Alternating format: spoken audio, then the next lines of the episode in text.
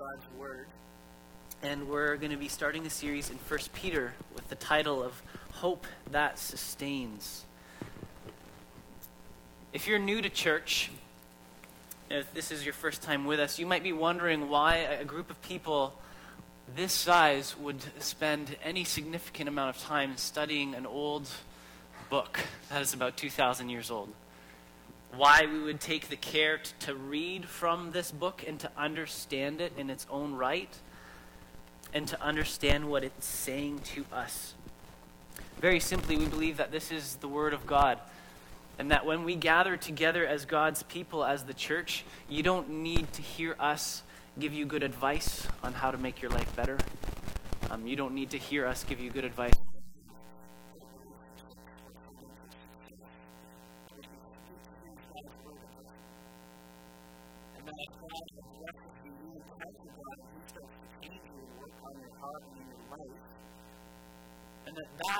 is going to result in good change in your life.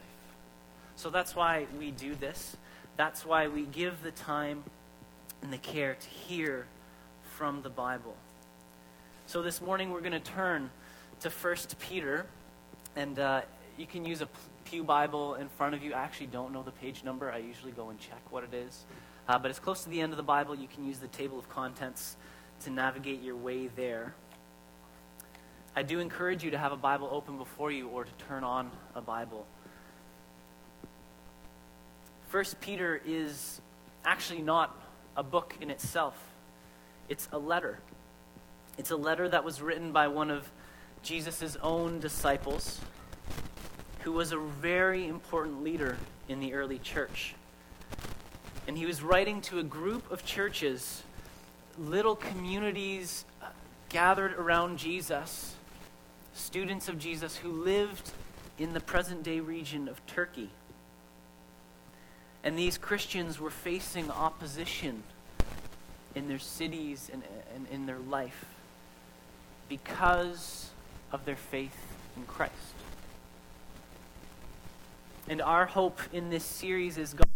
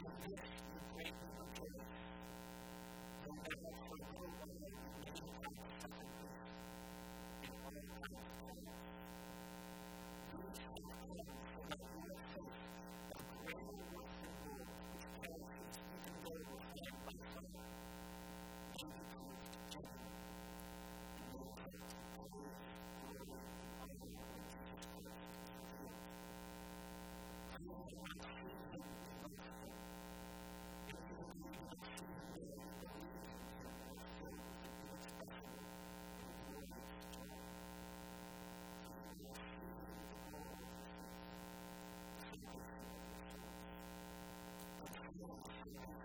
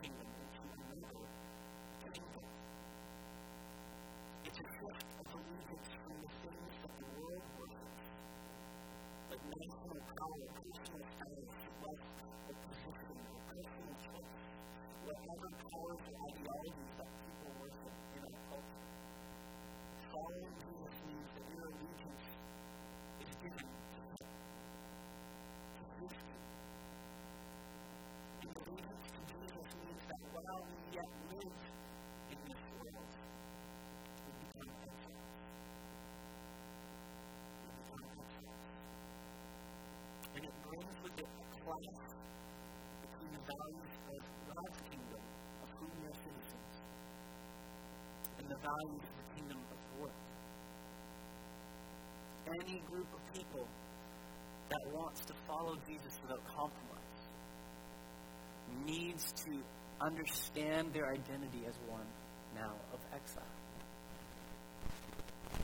That's what Peter is talking about here. The identity of the church as a community in exile, a distinctive people, a holy people. and this was a real experience for the early church, the people he was writing to, even though they hadn't moved anywhere, when they became Christians, it meant for them that Jesus was Lord and not Caesar. And there were things that they used to do that they could no longer take part in because of their faith. So you could imagine in, in the marketplace of the cities as people would congregate to go to the temples to worship the gods or to go to Caesar's temple and honor Caesar, these Christians wouldn't anymore. And when you stop doing something that you used to do, that everyone expects you to do, it arouses suspicion, doesn't it? People view you differently. They're going, why aren't you taking part in this? And so this church was being pushed out socially, uh, e- even economically, uh, and even to the point where persecution would break out. People, uh, you know, imagine living in a place where, like, your uncle was taken. And you're going around doing life in fear. It's a reality for many Christians today. When you choose to abstain from the things that you used to take in, part in wholeheartedly, people notice. Did you know what was one of the charges that was often brought against the early Christians? The charge of atheism. Isn't that funny? So, because of their allegiance to Jesus, and they wouldn't take part in, in the worship of Caesar or of the Greek and Roman gods, the actual charge that was brought against Christians was atheism. They don't believe in God. And so the Christians would say, Yeah, we don't believe in God. And if that's what makes us atheists in your eyes, then we are, because we believe that Jesus is Lord. Peter is saying to this church, embrace that identity as exiles in this world. And I think we need to hear this today especially in a society that was once Christian in name and where Christianity enjoyed a place of prominence. Because today, some are under the impression that in our current situation, what the church needs to do is like dig in its heels. As society drags us from the center out to the margins of society, we're, gonna, we're not going to go easy. We think of the good old days and, and we want to go back there. But we need to get a reality check. We're already there. And we've been there on the margins for a few decades now. Our mission is not to try to claw our way back into influence on the world's terms. Our mission is not to be at the center of social, political, or cultural life. And when the church makes that its goal, it becomes boisterous.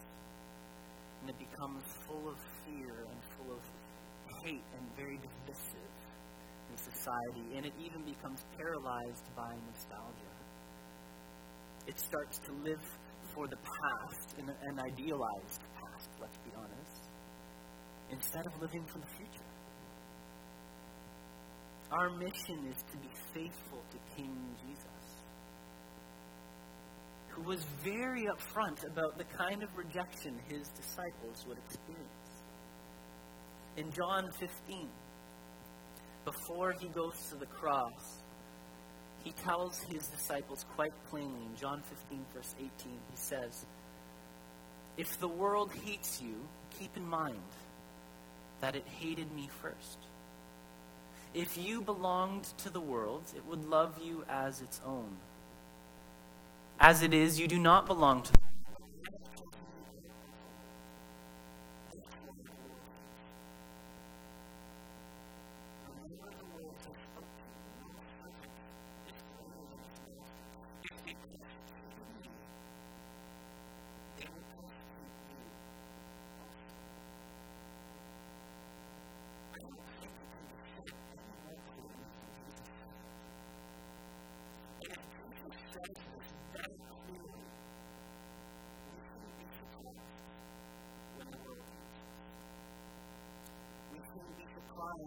values of the kingdom of God are rejected in favor of the values of the world.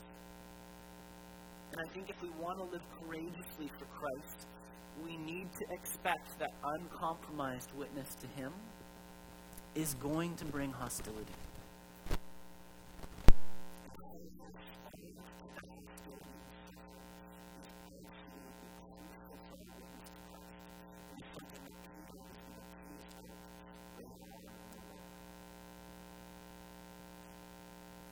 the world hates you because of your allegiance to Jesus. The world that hates you because of your allegiance to Jesus is the same.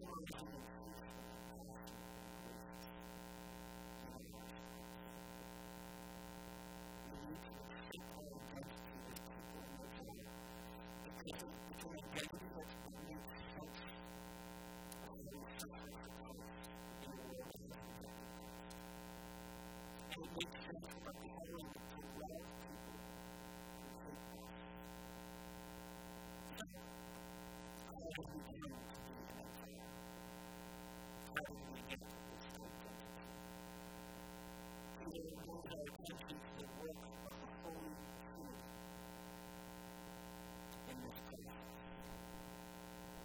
being a Christian means being in exile, you have God to blame.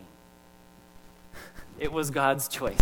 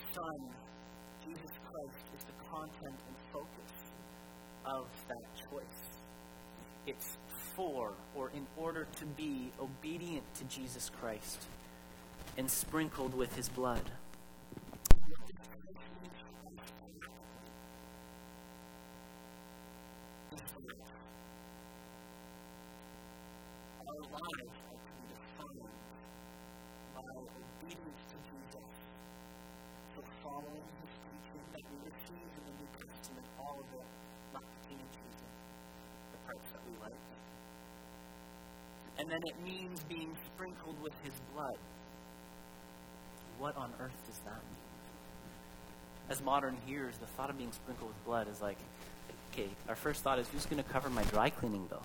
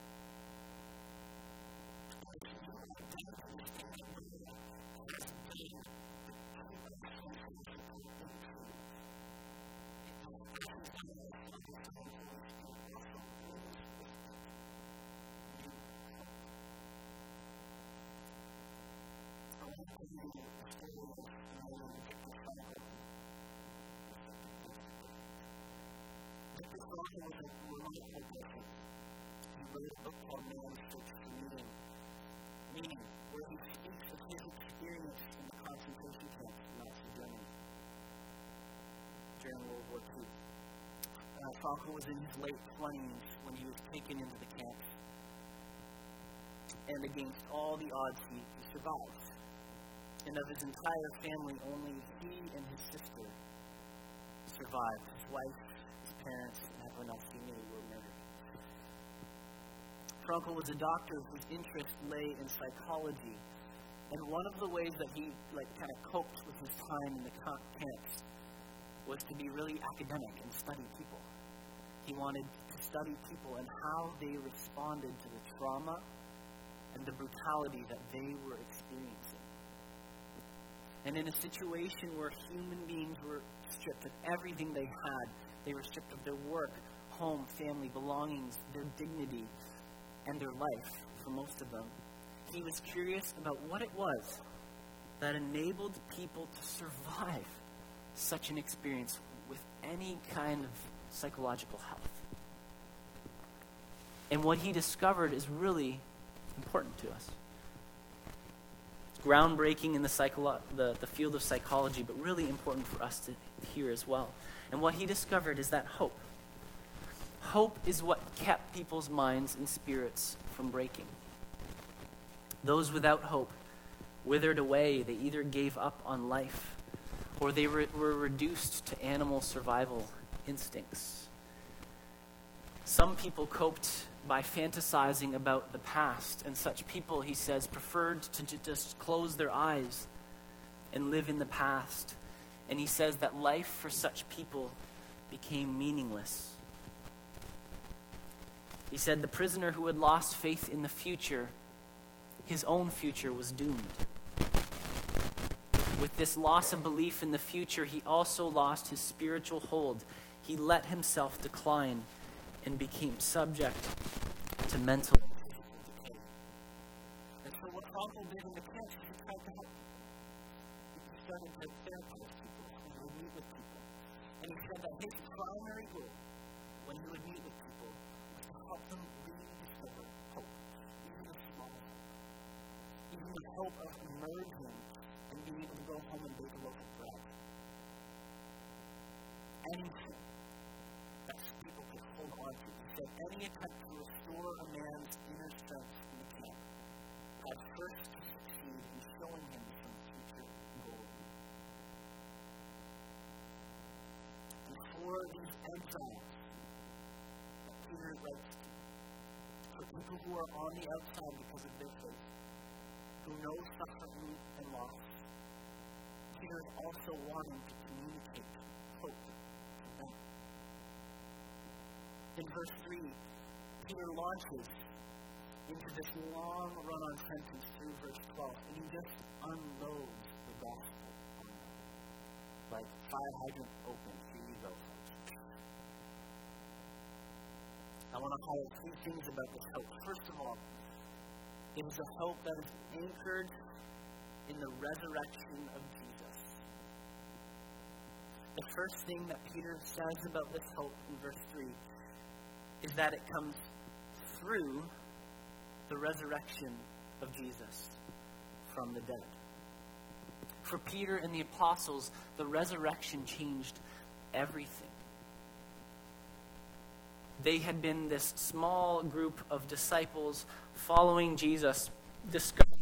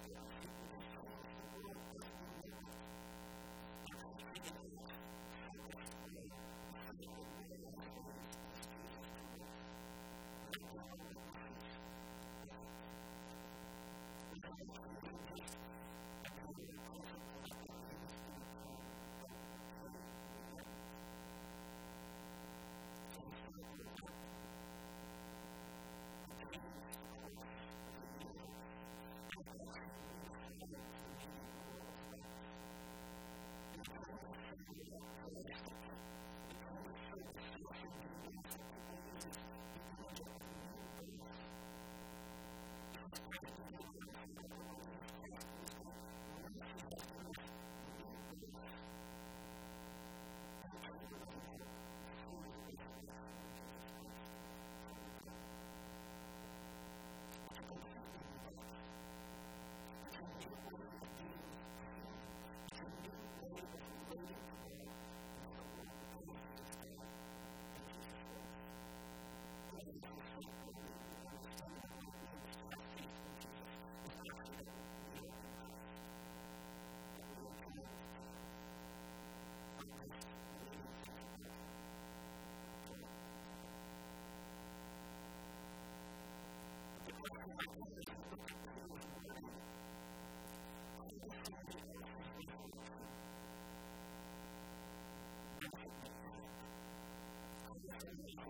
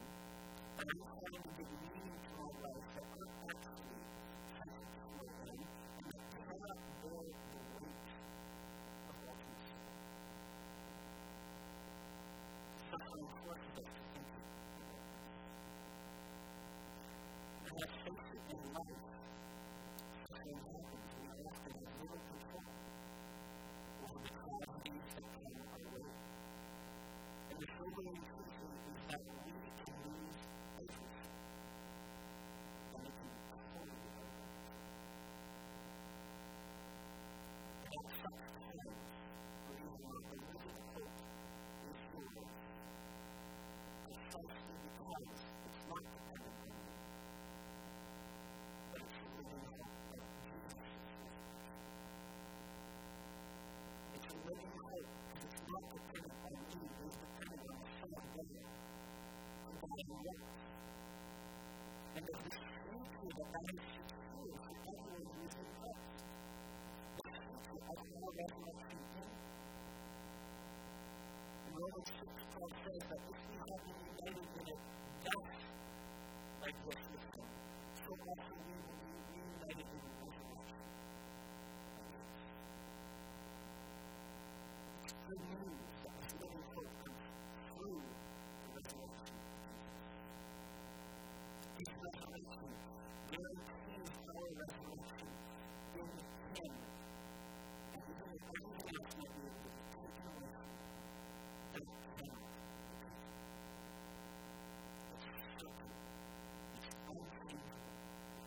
gradual change in the circumstances. It doesn't change what you do change. It doesn't change when your feelings change. It's not the kind of thing. It's the kind of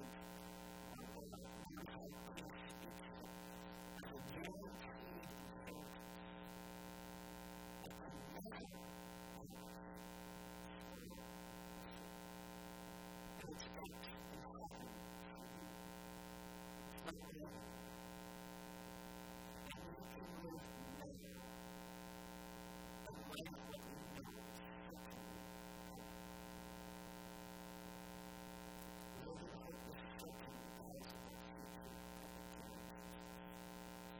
This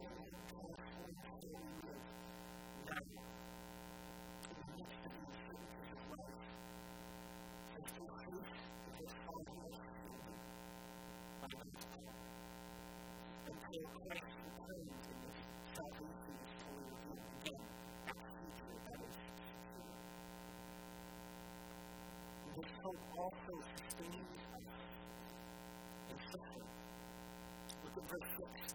In all of this, in all of what he just shared, you greatly rejoice, though now, for a little while, you may have had to suffer griefs in all kinds of trials. The reality of suffering simply is in a chaotic and broken world. That was abundantly clear as we walked through the early chapters of Genesis.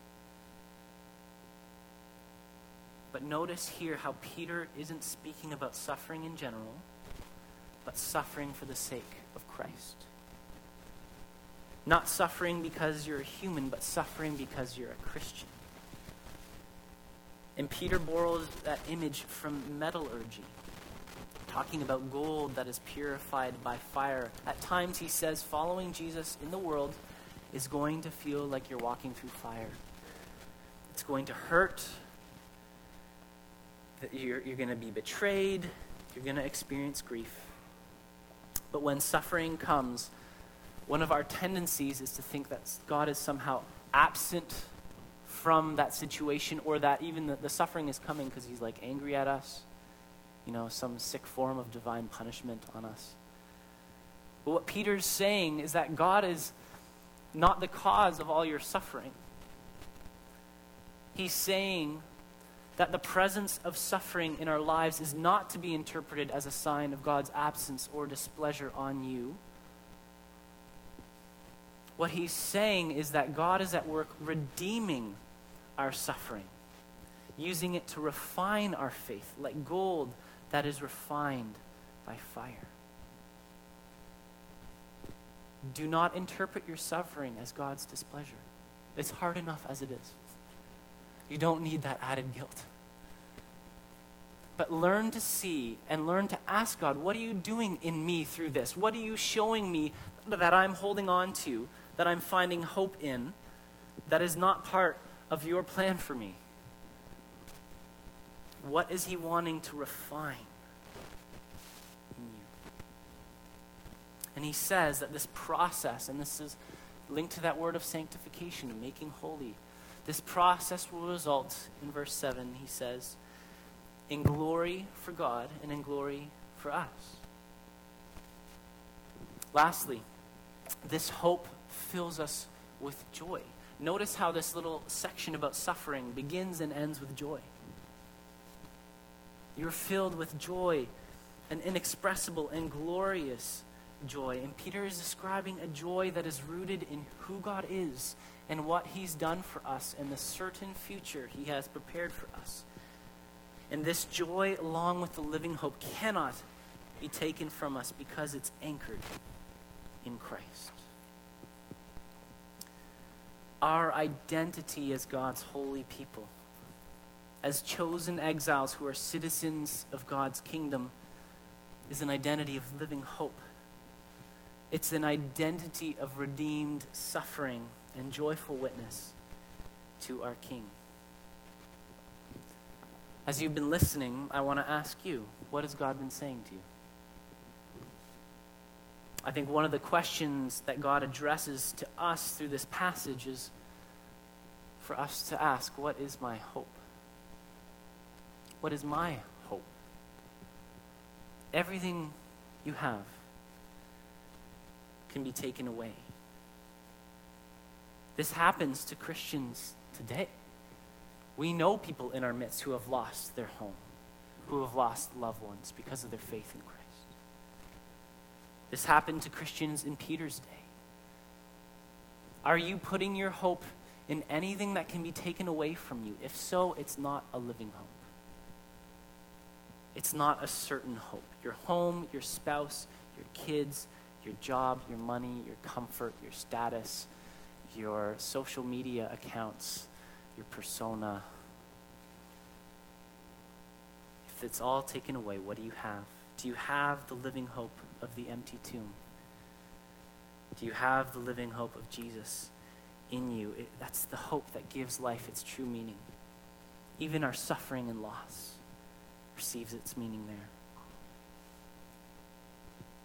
And even though everything might be taken away from us, we know that resurrection is our inheritance. That the kingdom of God will win out despite the trials we face.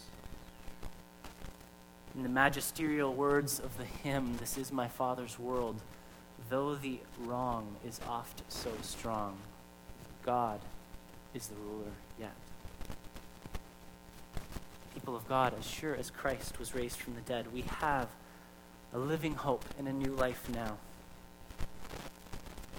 Would this good news do its work in us? Would we hear it? Would we respond to this good news as we now close out our service in worship? And as we do so, we're actually going to collect the offering for Refugee Sunday. So I want to invite the worship team up, and I want the